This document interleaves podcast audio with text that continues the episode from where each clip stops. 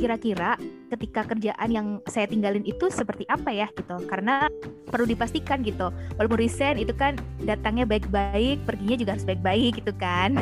Jadi bukan serta merta langsung aku keluar deh besok gitu. Halo pendengar setiap podcast Mini Academy, ketemu lagi di episode ketiga bersama Mbak Nia Kurnianing Tias, seorang coach, life coach, and career coach.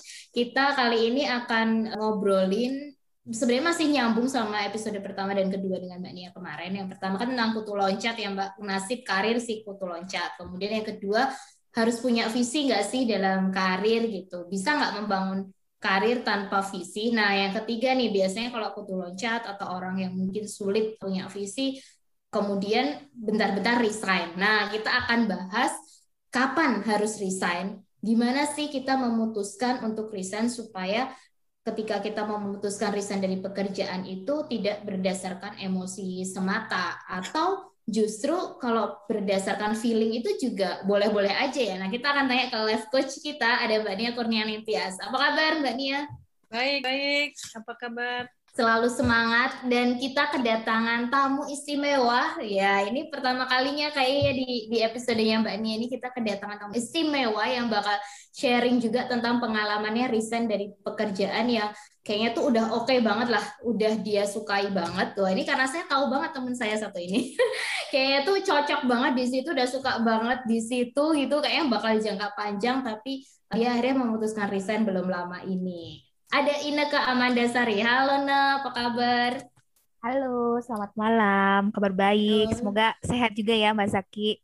Sehat, amin. Alhamdulillah ya. Kesehat itu kayak doa yang paling sangat paling dibutuhkan saat ini ya di tengah uh, kita prihatin dengan kondisi COVID ini dan semoga kita semua dalam kondisi sehat dan terus baik. Nah, tentang resign nih, ini juga mungkin unik ya Mbak Nia di situasi COVID karena sekarang kalau resign tuh kayaknya harus mikir-mikir juga gitu karena iya. cari kerjaan susah kan, susah banget gitu. Tapi tidak menutup kemungkinan gitu ya Mbak ya. Nanti kalau misal uh, kondisi sudah membaik atau seperti apa, akhirnya lapangan pekerjaan lebih terbuka lagi gitu. Kita jadi kepikiran gitu untuk resign, untuk mudah untuk resign gitu. Sebenarnya apa sih hal-hal yang biasanya jadi latar belakang Mbak dari teman-teman yang resign?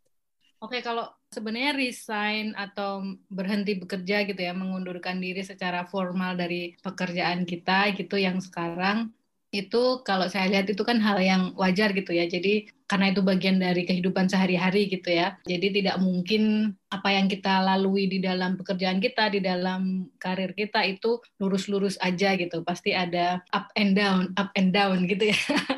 Dan salah satunya mungkin yang terbesit itu selain BT gitu ya, yang sederhana kalau kita kerjanya lagi banyak atau lagi sebel ya sebel aja. Tapi mungkin suatu saat itu bisa muncul ide untuk atau niat untuk mengundurkan diri atau untuk keluar resign gitu ya. Nah kalau alasannya sendiri itu kalau saya lihat dari pengalaman gitu ya, ada yang dari internal gitu, dari dalam diri itu biasanya misalnya bosen gitu ya dengan pekerjaan yang sama misalnya atau pekerjaannya dirasa kurang menantang gitu uh, buat dia jadi kok nggak ada gairah gitu untuk bekerja gitu. Lalu merasa stagnan gitu ya ingin berkembang ingin naik level kerjaannya atau level jabatannya tapi kemudian tidak difasilitasi atau dia tidak mendapatkan itu di pekerjaan yang sekarang. Lalu ada juga keluarga gitu ya ada kebutuhan kebutuhan penting yang itu masuk jadi pertimbangan gitu ya. Misalnya paling sederhana kalau harus pindah domisili gitu ya sehingga sehingga harus pindah kerja gitu untuk dekat dengan keluarga misalnya gitu. Hal yang paling sederhana. Lalu ada eksternal gitu pertimbangan-pertimbangan yang dari luar ada hal-hal yang menggoda dari luar gitu ya. Misalnya ada tawaran yang lebih baik kemudian kayak pengen gitu lihat teman-temannya kerja di tempat di mungkin sektor tertentu atau bidang tertentu atau kantor tertentu yang kayaknya menarik sekali pekerjaannya, misalnya lingkungan kerjanya menarik, gajinya menarik, lalu juga mungkin eksternal dari dalam lingkungan kerja dia sendiri gitu ya. Mungkin dia merasa lingkungannya tidak sehat atau merasa ya itu tidak tidak memotivasinya untuk bekerja dengan baik seperti biasa gitu. Nah, tapi biasanya yang menjadi alasan mengundurkan diri itu biasanya sih mix gitu ya. Maksudnya itu saling kelindan gitu ya, entah dimulai dari mana, tapi sebenarnya saling mempengaruhi antara yang terjadi di dalam diri dengan dari luar gitu. Nah, jadi kalau menurut saya nih situasi resign itu situasinya tuh netral gitu ya, jadi nggak ada judgement. Jadi seperti kata Zaki, jadi ini isunya adalah sebaiknya kapan sih kita perlu berhenti kerja gitu aja sih. Gitu. Mbak Nia, aku penasaran sama ini deh klien-klien yang Mbak Nia pernah bantu gitu ya kegelisahan kalau ada ya Mbak ya kegelisahan uh, ada nggak sih gitu klien-klien yang gelisah ketika mau resign dan biasanya kegelisahannya itu terkait apa? Ya kalau ini mungkin sedikit ya, ya, maksudnya sedikit contoh aja gitu ya. Jadi mungkin spektrum alasannya macam-macam, tapi yang sering muncul itu biasanya yang memang ingin berkembang gitu ya, tapi merasa tempat yang ada sekarang tuh tidak cukup buatnya berkembang gitu. Yang paling banyak saya temui sih itu buat teman-teman atau klien-klien terdekat gitu ya. Itu di level apa Mbak karirnya? Early, mid? Oh, oke. Okay. Ya di biasanya di mid sih. Jadi ya di yang sudah hmm. pengalaman gitu ya. Mungkin dia sudah mencoba lumayan lama gitu ya bekerja di satu kantor atau satu ya di satu kantor tertentu dia punya aspirasi di situ ingin mengembangkan diri situ tapi kemudian di suatu titik kayak memang harus naik level gitu nah itu biasanya mau di sini atau mau di tempat lain atau ya begitu deh Oke, okay. mungkin kita tanya Ina ya, karena kita di sedang ngobrol sama tentang penyebab. Kalau tadi aku bilang pandemi ini kan orang susah cari kerja, jadi kayaknya orang ya. mikir-mikir juga mau resign. Tapi Ina ini resign pas pandemi, Mbak. resign pas pandemi dan uh, uh, uh, aku penasaran kayaknya emang wah banyak tawaran kayaknya ya, Ina ya. Ina mungkin boleh cerita nggak proses gitu ya ketika Ina resign itu kalau boleh tadi kan Mbak Nia udah sebut sebab internal sebab eksternal boleh nggak gitu disebut Ina tuh ada di spektrum yang mana sih? Oke, ini kayaknya memang challenge ya resign di masa pandemi gitu ya. Nah, kalau dari saya sendiri sebenarnya proses untuk akhirnya memutuskan resign gitu ya, itu tuh ada dua hal gitu yang sebenarnya mirip sama yang diceritakan Mbak Nia nih spektrumnya gitu. Kalau saya ngelihatnya adalah dari kondisi saya sendiri gitu ya seperti apa. Yang kedua adalah eksternal itu sebenarnya lebih ke arah melihatnya pekerjaan saya yang akan saya tinggalkan ya kalau kita ngomongin dulu ya hmm. gitu ya. Hmm. Nah, kalau tentang kondisi saya itu sebenarnya kebetulan saya ada di pekerjaan yang sebelumnya tuh sekitar enam tahunan ya. Terus cinta hmm. mati lah ya kayaknya gitu dengan proses yang selama itu gitu.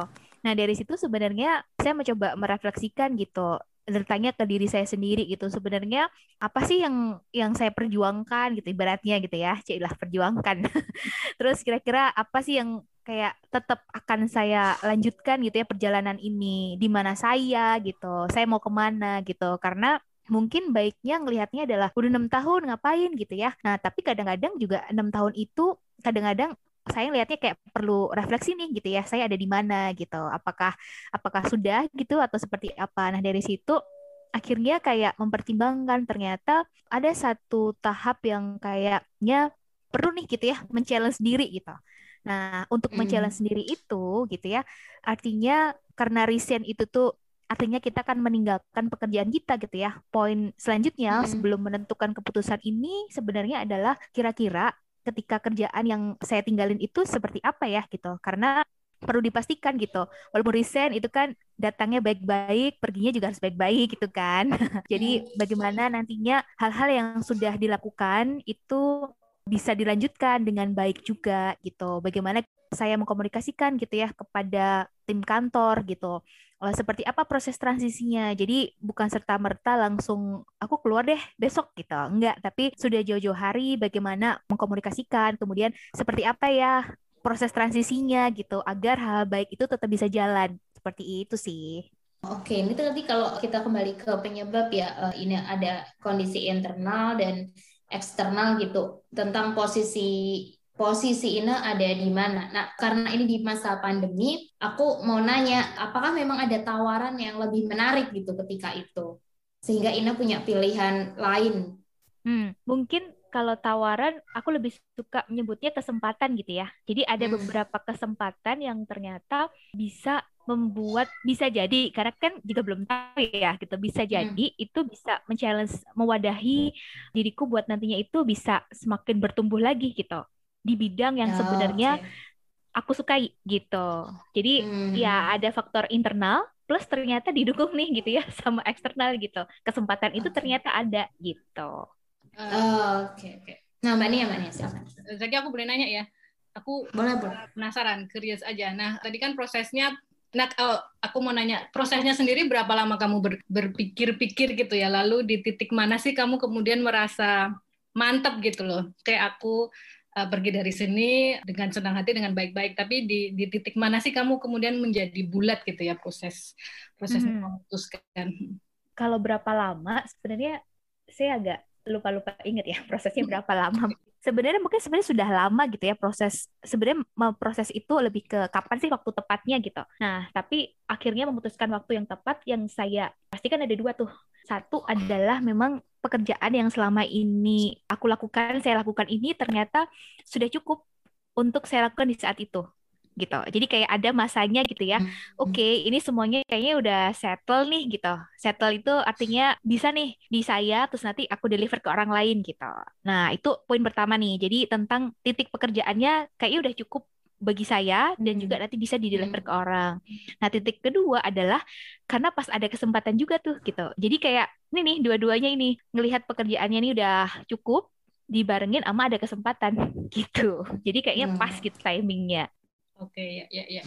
Ketika habis memastikan pekerjaanmu bisa dilakukan oleh orang lain, itu maksudnya itu prosesnya kamu pastikan cukup lama nggak untuk misalnya kamu harus apakah harus melewati harus mencari orang yang tepat atau mengkondisikan pekerjaanmu bisa mudah dilanjutkan orang atau ada ada hal-hal tertentu nggak yang kamu ekstra explore atau ekstra lakukan untuk memastikan kamu mantep gitu? Iya, iya. Ada, ada. Jadi prosesnya sebenarnya ketika aku resign, kebetulan kan ada tim gitu ya, Mbak. Selain pekerjaan, sebenarnya tim nih, gitu. Jadi kayak sejak lama gitu sebenarnya sudah bilang gitu, bisa jadi tahun depan adalah, tahun depan tahun ini ya, artinya gitu ya, misalnya udah udah nggak lanjut nih gitu, sehingga sebenarnya yang perlu dipersiapkan juga tim ya gitu. Tim bisa siap nih dengan adanya perubahan gitu. Nah, dari situ sebenarnya yang perlu ditata adalah selain kondisi pekerjaan tadi tuh gitu ya, kira-kira untuk di-deliver ke orang, adalah juga memastikan tim itu bisa bisa berjalan gitu ya, role-nya seperti apa dan kemudian tahap tahap selanjutnya buat saya adalah ya memastikan tuh gitu ya penggantinya ada itu. Jadi sekitar ya sekitar dua bulan lah ya Mbak gitu untuk akhirnya menata secara benar-benar detail gitu. Oke, wow. Menarik ya, maksudnya kamu sudah menyiapkan dirinya itu jauh-jauh hari, bahkan satu tahun gitu ya. Warningnya gitu ya. Nggak satu tahun juga ya. sih Mbak. Nggak Iya ya, betul. Untuk tadi Mungkin sejak satu tahun itu Ina udah cari-cari pekerjaan, iya nggak Nak? Cari-cari ekstra kesempatan itu tadi. kesempatan ya, ya kesempatan gitu. Tapi bukan artinya ini bukan artinya hal yang pekerjaan yang sebelumnya itu tidak menyenangkan ya, menyenangkan sekali gitu ya. Enam tahun siapa yang nggak seneng gitu kan? Iya. nyaman ya. Iya, ya, menarik. Jadi ada ini ya Mbak Nia. Oh, oke dari Mbak Nia dulu. Mungkin dari ceritanya Ina.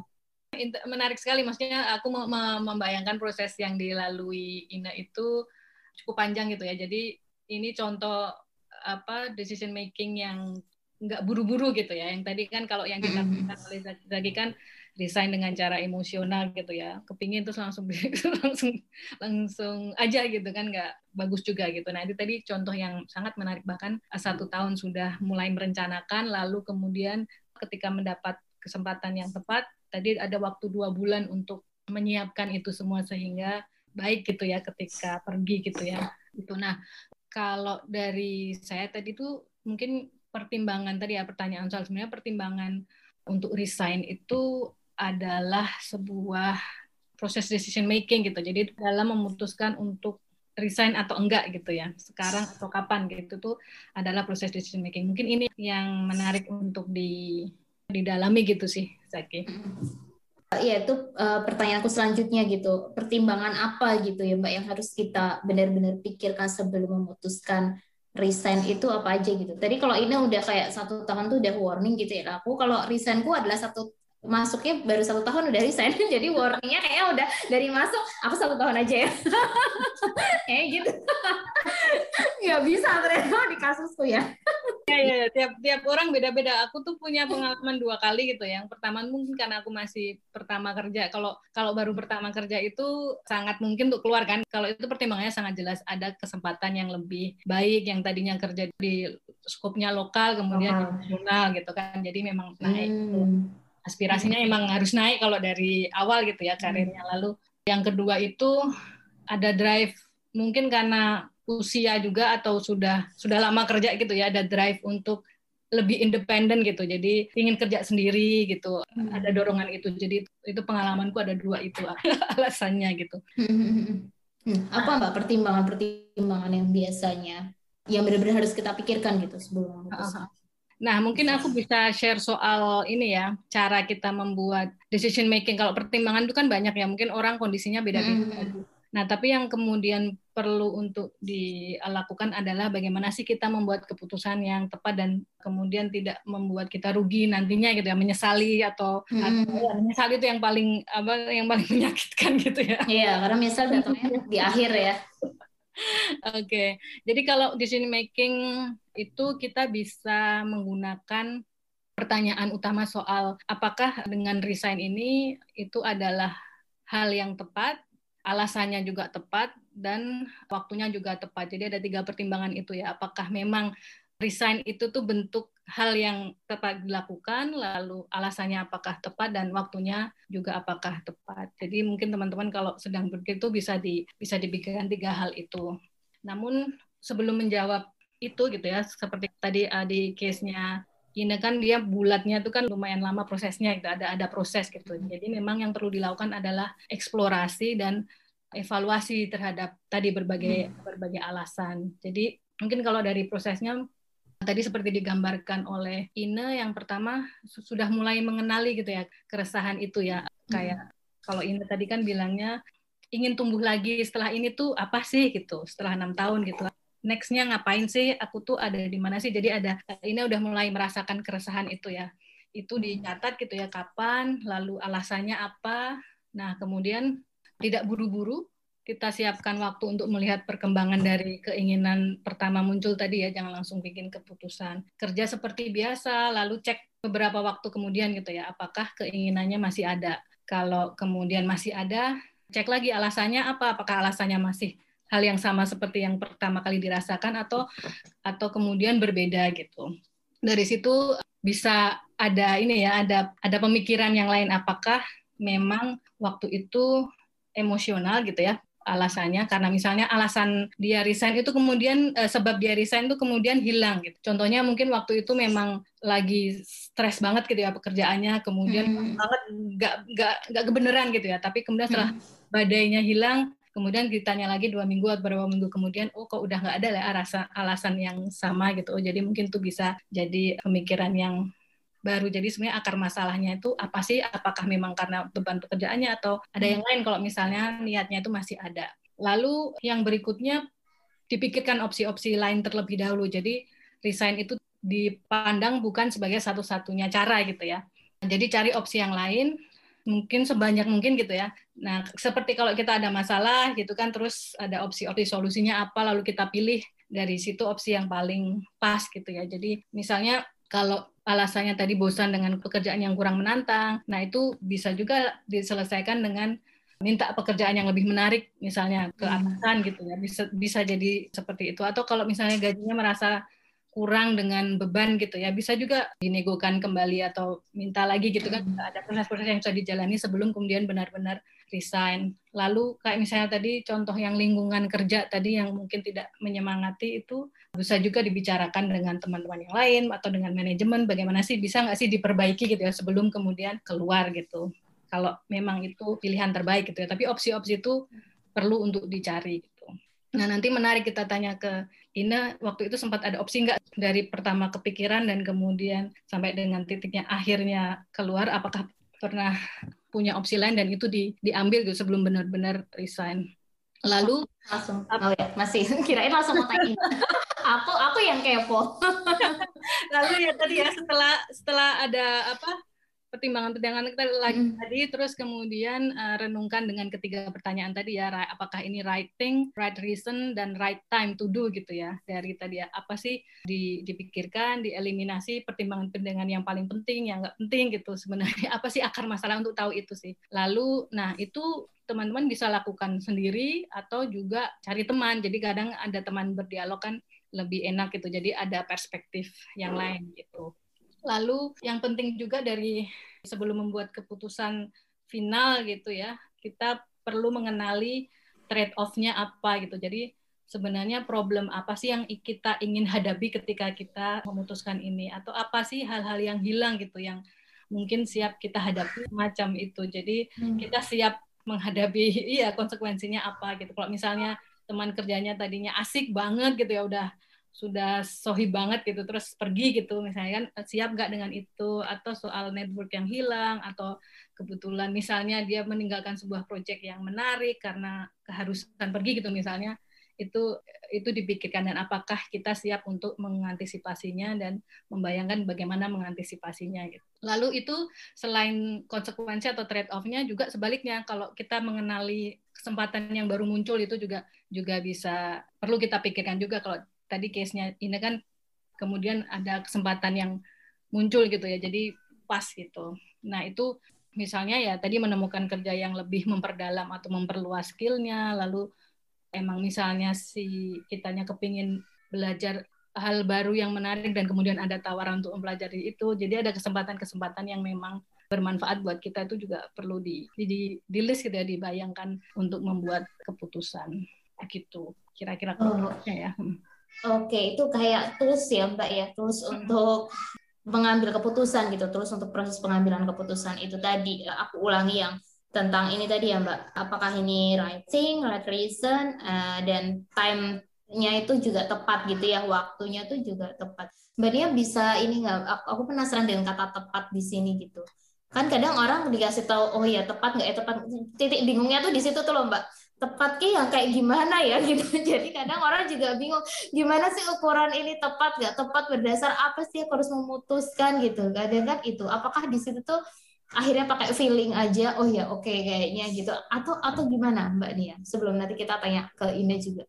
Nah ya tepat itu ya tadi berdasarkan pemikiran nggak mungkin both feeling and about logic and hmm. feeling gitu ya. Jadi itu memang berdasarkan konteksnya masing-masing gitu ya. Mungkin pada eh, pada Ina berbeda dengan pada uh, Zaki dan aku gitu ya pada waktu waktunya. Jadi hmm. tepat itu artinya antara alasan lalu waktu dan bentuk bahwa ini resign keluar dari pekerjaan ini tuh memang klik gitu, cocok gitu. Kayak oh, tadi okay. hmm. ini kan tadi juga sebenarnya udah sudah memikirkan ya. kan belum segera dia memang cari waktu yang tepat uh, hmm. ketemu waktunya ketemu alasannya kan sebenarnya juga ini kan juga udah sudah punya alasan itu cukup kuat ya memang pingin tumbuh lagi gitu ya lalu kemudian timingnya pas aja dan itu ya ada feeling gitu hmm. ada ada setelah ada logika tadi ya dengan decision making hmm. kan kita memang memang mengeliminasi yang perlu dipikirkan eh, yang hmm. mengeliminasi yang nggak penting dan, dan hmm. ini yang uh, yang penting itu ya dan kalau sudah bulat sih ya feeling yang biasanya menyatakan bahwa oke okay, menguatkan kali ya feeling itu kayak menguatkan gitu. Ya nah mungkin menarik kita tanya ke ini gimana mm -mm. gimana nah mengalami proses-proses kegalauan gitu nggak sih wow ini ini ya saya jadi jadi ingat. Flashback gitu. Ambil nafas gitu ya jadi memang pasti ada ya masa kegalauan itu ada gitu. Lebih kegalauannya lebih ke arah karena sebenarnya saya suka banget gitu kerjaan yang sebelumnya gitu. Suka banget suka banget gitu. Bahkan bidang yang kebetulan di bidang pendidikan gitu ya yang bisa langsung ketemu tuh. Maksudnya ketemu tuh berinteraksi langsung gitu ya. Bisa tahu lah kondisinya seperti apa. Nah kegalauan kegalauan passionate banget lah ya. Ina di situ passionate banget. Kegalauan itu sebenarnya lebih ke arah ini ya kegalauan ini lebih ke kayak ada kalau saya lebih ceritanya itu kalau aku lepasin kira-kira gimana ya? Gitu. Kira-kira perjalanan yang sudah dibangun ini seperti apa gitu. Nah yang kedua kegalauannya apakah saya bisa beradaptasi ya kemudian gitu setelah enam tahun gitu ya misalnya setelah enam tahun menjalani rutinitas menjalani pola yang sudah cukup jelas gitu ya. Nah kemudian setelah itu sebenarnya kegalauannya apakah saya kira-kira nantinya cukup bisa gitu ya beradaptasi dengan pilihan yang mungkin berbeda sekali gitu. Nah, lebih ke kebingungannya atau opsi-opsi oh, bukan opsi tapi lebih ke kebingungan itu nantinya yang membuat kira-kira uh, resign nggak ya gitu kan ini udah enak ya di sini gitu kan. Terus kenapa harus mau susah payah ya? Kadang-kadang tuh ada kayak kayak ini loh dari kanan dari kiri dari kanan dari kiri gitu ya. Yang iya muncul, dari aku gitu. juga ya yang selalu bertanya gitu kenapa? gitu. Kayak iya, karirnya betul. tuh bagus banget di situ gitu. Gaji juga pasti udah cukup banget kalau sekolah lagi kayaknya juga ceritanya udah lengkap ya kan ya di situ gitu. Hmm, hmm, betul itu dia. Menarik tadi Mbak Nia tadi kalau dilepasin gimana ya kerjaannya ini sangat peduli dengan pekerjaannya Mbak uh, Dedicated Nia. banget ya. Care banget ya dedicated gitu. Terus terkait dengan adaptasi yang kedua. Nah, ini kan juga masalah uh, yang tidak mudah ya, apalagi setelah lama gitu di tempat kerja sebelumnya. Ya, ini kalau boleh tanya lagi, tadi aku menanyakan hal ini. Kamu pernah mengambil opsi lain sebelum ini nggak? Sebelum kemudian memutuskan resign? Maksudnya melakukan sesuatu hal yang lain untuk menenangkan diri sebelum akhirnya memutuskan resign gitu. Untuk memperbaiki tadi ya alasanmu, motivasimu, pertimbangan terkuatmu untuk untuk resign gitu. Mungkin lebih ke ini ya. Anaknya kebetulan saya anaknya ini ya cerita sama orang iya tapi lebih lebih ke arah beneran kadang-kadang tuh yang saya lakukan misalnya itu kayak coba step back gitu sih. Step back dari coba nih oke okay, kerja. Tapi setelah itu tuh mencoba berefleksi sih mbak Nia gitu ya. Jadi prosesnya lebih ke lebih bertanya gitu. Kayak kalau tadi kan mbak Nia sempat ada pertanyaan-pertanyaan kunci gitu ya.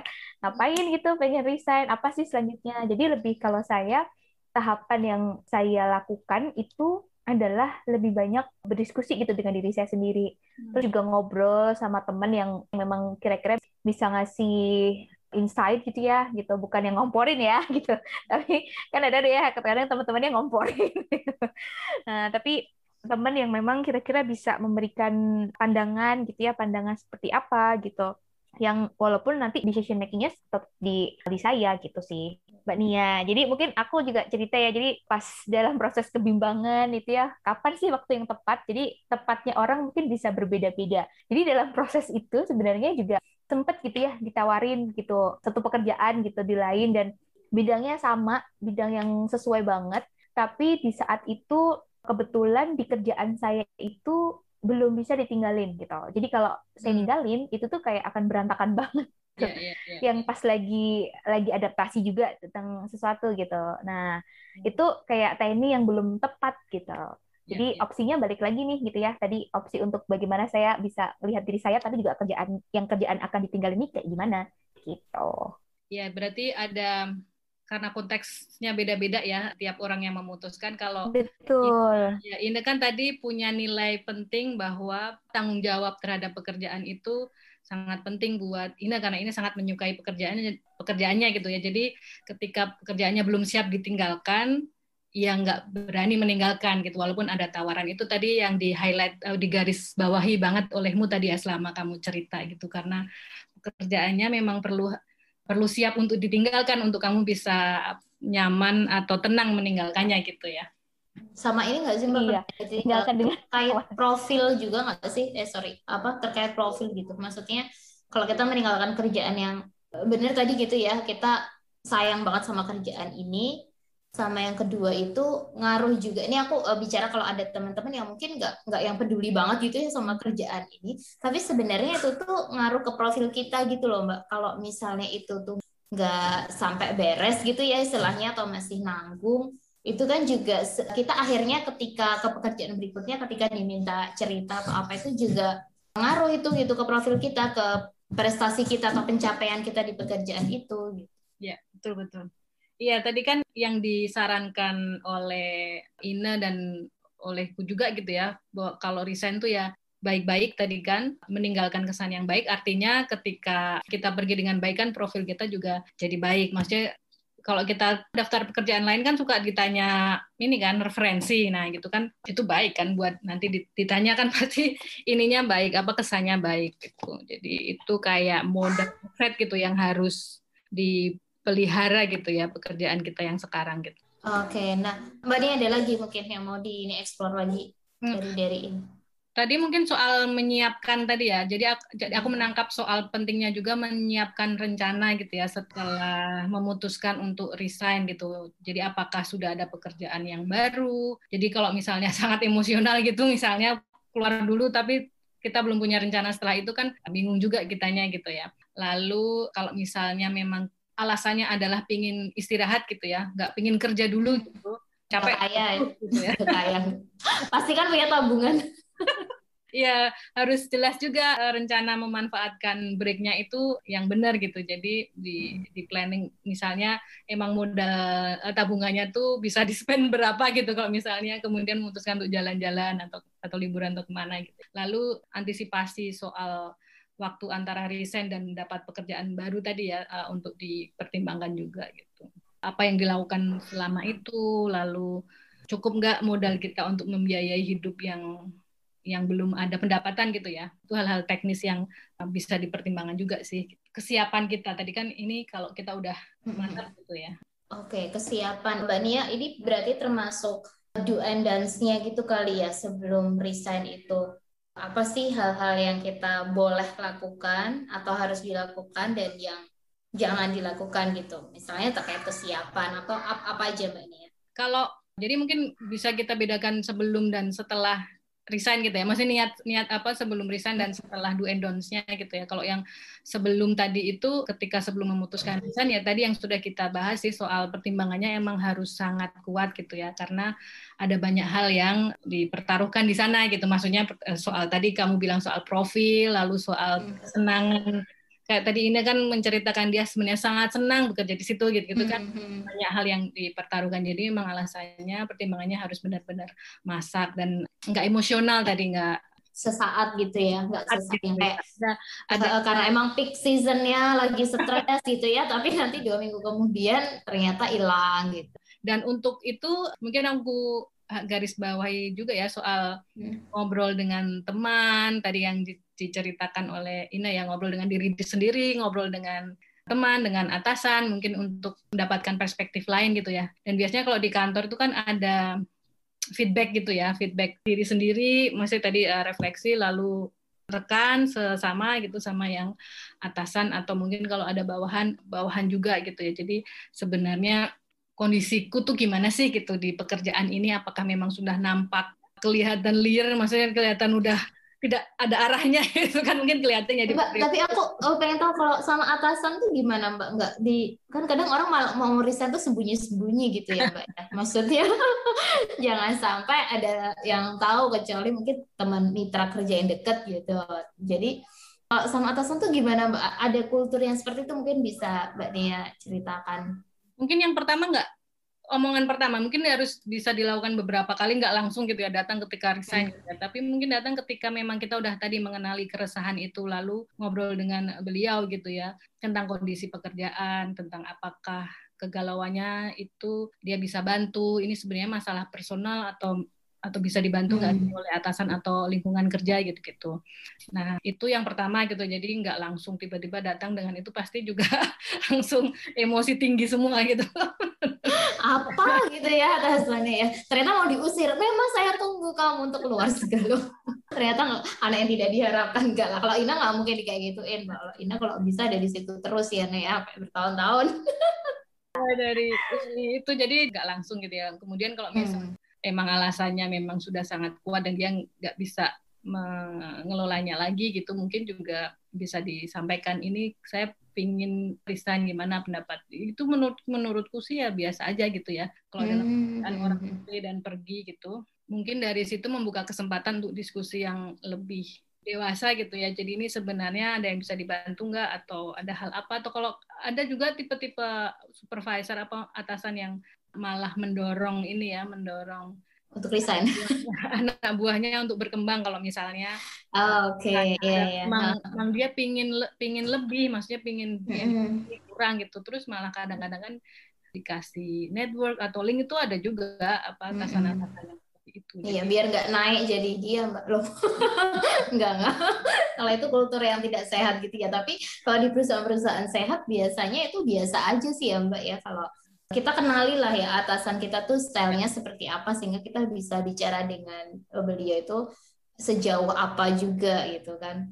Iya, iya, iya. Iya, yang penting itu membuka kesempatan tadi ya eksplorasi itu yang mencari kesempatan mm -hmm. bicara dengan yang lain gitu selain diri sendiri refleksi diri sendiri juga yang lain itu siap bahkan mungkin orang terdekat kita ya misalnya dia misalnya pasangan kita gitu kan misalnya mungkin melihat ada hmm. perubahan mood dan perilaku yang cukup serius gitu kan mungkin juga. Bisa diajak ngobrol. Emang se ini itu ya maksudnya separah itu ya misalnya misalnya ya akibatnya. Gitu iya iya. Oh tapi itu jadi pertimbanganku loh personally loh terkait dengan keadaan rumah tangga itu. Beneran itu. Ya di personal karena aku dulu sama suami kan satu manajemen di kantor ya. Yeah. Ya. meskipun beda posisi dan beda itu cuma kami merasa tidak sehat ternyata. Kalau kami itu berdua kerja kepada orang lain gitu. Jadi kalau profesional banget kami di rumah nggak jadi berantakan gitu ya. Jadi perdebatannya urusan kerja terus gitu ya nggak perdebatan gas habis jemuran belum diambil. Kan kadang butuh perdebatan receh ya dalam rumah tangga ya. Terus kalau kalau apa namanya kalau nggak profesional juga nggak baik juga gitu kan. Kadang kita nggak sadar kalau kita nggak profesional, mbak. Tapi kalau kita profesional pun, kadang orang lain memandang kita nggak profesional gitu loh, mbak. Ya. Susahnya dulu dan itu jadi pertimbangan gede banget. Aku beberapa bulan, jadi aku cuma satu tahun, tapi beberapa bulan sebelum berakhirnya satu tahun tuh aku udah memutuskan memang. Jadi udah ancang-ancang. Kayaknya aku satu tahun aja di sini gitu. Udah udah ancang-ancang. Mungkin kayak ini tadi, tapi ini ancang-ancangnya satu tahun kan karena enam tahun di situ gitu. Tapi karena ya. aku cuma satu tahun, jadi kayak beberapa beberapa bulan oh kayaknya aku nggak sehat nih buat internal keadaan internal rumah tangga gitu. Jadi memutuskan akhirnya tadi itu diobrolin dengan pasangan ya itu satu hal yang penting. Kalau punya pasangan maksudnya kalau enggak kan ya orang bisa dengan yang lain gitu. Seperti ini tadi kan teman self talk gitu teman dekat gitu ya dan sebagainya gitu. Kemudian akhirnya keputusan itu ya jadi jadi santai aja beneran sih resign itu karena ya udah orang karena tahu sadar gitu ya diputuskan dengan sadar jadi ya santai aja gitu. Ya. Itu menarik nah Mbak Nia. Kalau kita udah benar-benar memutuskan ya aku kembali ke pertanyaanku yang tadi. Udah benar-benar memutuskan untuk resign. Nah, apa do and dance-nya sebelum benar-benar keluar dari pekerjaan? Nanti kita juga tanya pengalamannya. Iya, iya. Nanti mungkin Ina bisa nambahin ya yang mungkin mm -hmm. terkini. Ya, masih baru-baru kekinian gitu. Apalagi di masa okay. pandemi gitu ya timnya dan Ina ini kan membawahi tim aku nggak kebayang anak buahnya gitu mereka bahagia atau mencak-mencak nggak apa-apa bosnya oke okay, oke okay. gimana mbak Nia Oke, yang pertama pasti ya tidak mendadak gitu ya menyampaikannya. Tadi ini juga kayaknya udah sempat sampaikan di awal gitu ya. Jadi tidak mendadak lalu cek aturan perusahaan gitu ya, cek tentang kontrak, hmm. lalu oh, iya. aturan terkait resignation gitu tuh seperti apa, ada penaltinya kah, ada aturan-aturan itu perlu dipelajari. Jadi hmm. kontrak itu ternyata penting. betul, betul. Eh, bener. Udah mau resign ternyata kontraknya dua tahun. salah ya. Ya, kan ada tipe-tipe yang saking senangnya dengan pekerjaan nggak usah pakai kontrak. Terus bingung. Ah, iya, ya, benar-benar. Kalau nggak telat-telat gitu ya kontraknya. Udah satu tahun baru ada kontraknya loh. Oke oke. Lalu kayaknya ada di circle yang sama, Mbak. enggak enggak. circle yang kayaknya kalau kerja yuk yuk yuk senang-senang happy-happy gitu. Tapi ini menarik nih cek kontrak ya. Mungkin orang nggak selalu ngeh ya. Apalagi kan karyawan tuh kadang nggak ngeh legal gitu loh Mbak. Dengan aturan-aturan ketenaga kerjaan yang wah beragam dan macam-macam. Dan itu kan kemudian jadi penting kalau kita ada yang nggak paham nanya pendapat hmm. lain gitu ya. Lalu tadi ya didiskusikan dulu gitu ya. Lalu kemudian siap-siap kalau kita ditawari lagi gitu maksudnya ditahan gitu ya ditahan dan kemudian ditawari dengan hal yang lebih gitu misalnya gaji yang lebih atau fasilitas yang lebih gitu eh, siap-siap aja gitu. Kalau kita pede gitu ya ini kayaknya aku aset ber, berharga gitu ya ini gitu ya. Iya iya iya. uh, kembali lagi itu soal decision make apa kita ingat decision making kita. Kalau alasannya kuat ya pasti kita bisa dengan enak menolak gitu. Tapi kalau alasannya kurang kuat ini biasanya jadi pikiran lagi gitu kan. Iya jadi kegalauan lagi. Loh aku pernah ada di posisi itu bersama Mbak Nia nggak nggak. Terus iya kita gitu. cek cek benar benar. cek gitu. lagi. Karena iya kalau tadi uh, sorry mbak aku uh, potong dikit. Kalau aset yang kuat itu tadi. Apalagi kalau kita udah pernah ngobrolin soal kemungkinan kita resign atasan kan ngelihat terus kadang tuh di antara atasan itu juga wah kayak anak itu kasih challenge lagi deh gitu. Hmm. atau pindah divisi yang kayaknya dia ngerasa lebih suka gitu. Dan pada saat itulah kita mungkin harus siap siap-siap itu tadi itu ya jika udah benar-benar memutuskan lanjut mbak Nia iya Iya, tadi misalnya kalau kemudian kita menerima tawaran itu ya, uh, yakin nggak kita kalau alasan-alasan utama tadi untuk untuk resign itu kemudian memang hilang dengan tawaran itu. Jadi itu dipertimbangkan lagi gitu. Nah, yang kemudian dihindari itu ya itu. Jadi kayak resign tuh kayak seperti alat untuk merajuk atau mengancam itu yang mungkin sangat dihindari karena efeknya jelek gitu ya. Misalnya mau resign tapi dia tahu gitu ya sebenarnya dibutuhkan gitu. Tapi tidak mengupayakan dulu tadi misalnya sebenarnya masalah dia soal gajinya nggak layak gitu misalnya. Lalu uh, tanpa melakukan itu terus resign dan kemudian ditawari itu ada kadang ada kesan kesan itu juga dari employernya gitu. Oh ternyata dia itu kemarin sebenarnya salah uang gitu ya. gitu oh gitu. Kok nggak bilang aja? Hmm. jadi kan malah sebenarnya itu hal yang biasa oh, tapi karena karena, karena prosesnya tadi ya apa prosesnya hmm. tidak baik-baik seperti tadi yang disarankan oleh ini itu kan prosesnya tuh baik-baik aja gitu. Karena yang baik itu ya pasti ya baik juga gitu nggak mungkin di Oh ini jadi kan mbak. Aku jadi balik ke yang tadi kenapa kemudian kita perlu gitu ya untuk ngomong. Setelah tahu kita kenapa oke okay, misalnya alasannya kurang challenge kita tuh coba gitu ya nego dulu gitu. Atau alasannya adalah gaji itu tadi. Kita coba tanya gitu mungkin enggak itu yeah. itu dulu dilakukan gitu kan. Ini jadi tahu uh, jadi tahu akibatnya kalau tidak gitu kan. Akibatnya kalau itu tidak dilakukan maksudku. Ya ya ya. Jadi cari cara dulu yang lain gitu ya kalau memang mm -hmm. masih bisa gitu ya dan harusnya sih masih bisa diupayakan. Jadi ada proses mm -hmm. meyakinkan diri gitu ya. Lalu berikutnya pamit baik-baik. Tadi seperti ini lakukan hmm. tadi meninggalkan kesan baik, kemudian juga tetap kerja dengan baik sampai hari H gitu ya, hmm. uh, nggak kemudian malas-malasan atau malah ngapain gitu ya. Uh, terus yang tadi yang dilakukan Ina tadi luar biasa dia transfer pekerjaan dengan baik, bahkan tidak hanya soal transfer dia menyiapkan kondisinya akan sama saja ketika dia pergi. Jadi prosesnya tidak hanya sekedar transfer pekerjaan, tadi kan menyiapkan tim, menyiapkan macam-macam gitu ya. Tadi jadi mendampingi proses transfer dengan baik gitu ya. Kalau misalnya sudah ketemu penggantinya gitu. Nah itu artinya jaga jaga uh, profil, jaga nilai kita gitu ya.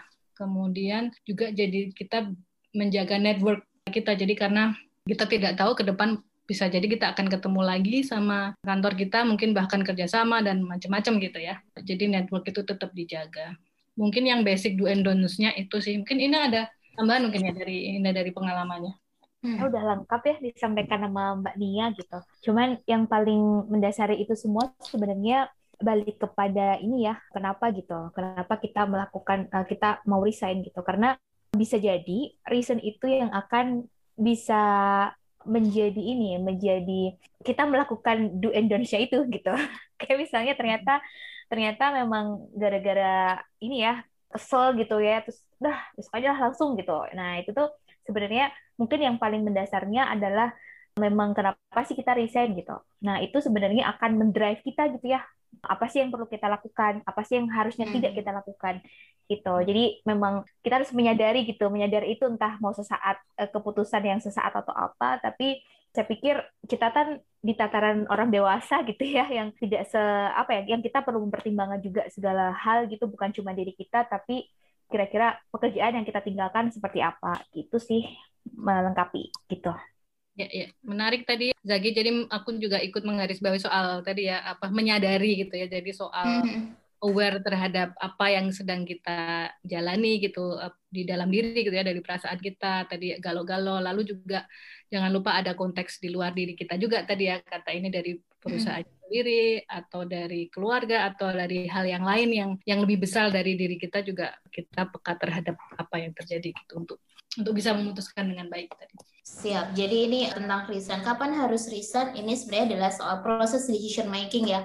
Kalau kita bisa memutuskan ini dengan baik, harapannya kita juga bisa memutuskan banyak hal gitu Mbak dengan baik gitu. Sebenarnya tadi tools dari Mbak Nia itu tentang apakah ini adalah hal yang tepat, apakah ini adalah alasan yang tepat dan apakah sekarang adalah waktu yang tepat atau beberapa bulan lagi adalah waktu yang tepat itu tuh kayaknya tools yang bisa kita pakai untuk memutuskan banyak hal ya Mbak Nia ya resign ini, kemudian apakah kita menerima tawaran pekerjaan yang lain juga, atau ketika resign mau break dan seterusnya gitu. Itu ini tools ini tuh dipakai terus gitu tiga tiga uh, poin ini tadi. Nah, aku pengen nanya ke Ina afternya, uh, setelah kamu resign dan kemudian kan sekarang ada di pekerjaan yang baru.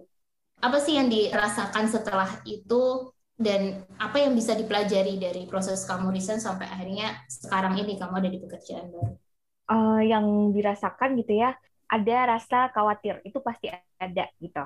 Entah orang-orang yang akhirnya memutuskan tadi resign emang mau melanjutkan pekerjaan, memilih pekerjaan yang lain atau mau break hmm. dulu itu pasti kan ada kekhawatiran gitu. Karena kan kita memasuki masa yang berbeda gitu ya yang awalnya bekerja terus entah lanjut pekerjaan yang lain atau break atau apa pun itu gitu. Nah itu juga saya alami tuh gitu ya khawatir apakah uh, bisa beradaptasi dengan situasi baru apa pun itu situasinya gitu konteksnya apa pun gitu. Nah tapi kayak learning pointnya adalah hal yang saya pelajari itu ternyata dalam proses apa pun keputusan gitu ya keputusan resign salah satunya ternyata di situ kayak jadi sebuah uh, proses belajar tentang beradaptasi gitu dan proses bertumbuh growth-nya diri kita gitu. Yang ternyata dua hal ini gitu itu tuh akan selalu melekat di dalam perjalanan hidup kita gitu kalau saya gitu ya. Jadi kayak adaptasi gitu walaupun kita merasa oke okay, saya bekerja di bidang yang sama dalam konteks saya misalnya ternyata ada hal adaptasi baru nih gitu yang perlu disesuaikan. Grow-nya juga pertumbuhnya juga baru. Jadi itu satu learning point dalam diriku sih, Mbak Zaki dan Mbak Nia gitu ya. Ternyata uh, proses adaptasi itu tuh beneran bukan setelah kerja selesai selesai gitu, tapi ternyata panjang dan kita harus bersiap hmm. gitu, bersiap menghadapi apa pun. Dan ternyata itu bukan dalam konteks pekerjaan saja gitu. Beradaptasi tentang sebenarnya lebih beradaptasi tentang diri kita juga gitu ya menghadapi situasi apa pun yang bisa jadi sekarang kan sangat mudah berubah situasi yang entah menyenangkan tidak menyenangkan gitu. Jadi ya bernegosiasi ya. Yang paling penting negosiasi atas proses adaptasi yang bisa jadi ada yang tidak menyenangkan bisa jadi ada yang menumbuhkan juga gitu. Itu sih. Oke beradaptasi dan bertumbuh. Aku jadi ingat itu deh Michelle Obama di Becoming itu dia kan dia datengin ke ini ya mbak remaja-remaja putri gitu-gitu kan. Terus ada yang pernah nanya gimana rasanya kembali lagi menjadi orang biasa? Maksudnya tidak dari dia jadi presiden ke dari apa wanita nomor satu gitu kan di Amerika Serikat istri presiden kemudian jadi orang biasa tuh gimana gitu. Dan waktu itu di Michelle Obama tuh bilangnya saya nggak merasa kembali gitu. Setiap hari atau setiap hal setiap pekerjaan itu adalah sesuatu yang baru gitu. Itu lembaran baru gitu. Setiap masa itu adalah lembaran baru. Jadi saya nggak balik gitu. Jadi dia nggak ngomongin beradaptasi lagi dengan kondisi yang enggak, enggak gitu. Jadi mungkin seperti yang Ina bilang tadi ada pertumbuhan yang baru juga, ada adaptasi yang baru juga gitu. Karena setiap step yang kita lalui di situ entah kita tadi break, entah pekerjaan lain, entah kita kembali lagi gitu ya, dan seterusnya itu tuh adalah masa yang baru juga gitu, tumbuh lagi. Menarik. Mbak Nia, ayo life coach kita deh tahu. Aku malah menanggapi uh, itu penonton Netflix soalnya, nonton Netflix dengan setia. Ya. Gitu. Jadi itu dapetnya di becomingnya Netflix. Menurutku itu cukup sih, maksudnya Ina dan Zaki menutupnya dengan baik ya soal eh, seperti di awal tadi aku bilang ini sebenarnya karir pekerjaan itu kan bagian dari hidup dan hidup itu kan ya dinamis gitu ya tadi selalu siap mm -hmm. untuk beradaptasi dan bekal yang paling penting itu adalah kemauan untuk belajar gitu kan apa uh, kemauan kita untuk selalu belajar yang tadi ini bilang grow terus gitu ya jadi kalau kita grow terus itu juga ada challenge apa pun akan beda gitu rasanya dengan orang yang memang nggak punya keinginan untuk belajar gitu. Jadi selalu ada dinamis, tapi dinamisnya bisa dikelola dengan positif dengan yang nanti adalah kembali ke manfaatnya untuk untuk kita berkembang lebih maju lagi gitu. Mantap, terima kasih Mbak Nia, terima kasih Ina yang sudah berkenan sharing di balik risetnya Inaka Amanda Sari yang sangat cinta dengan pekerjaannya dan semoga bertumbuh dengan semakin baik ya insya Allah nah dan pastinya apa yang Ina lakukan di mana pun berada di mana pun lembaganya di mana pun kantornya itu pasti insya Allah membawa manfaat buat pendidikan anak-anak Indonesia. Good luck ya. Amin. Terima kasih.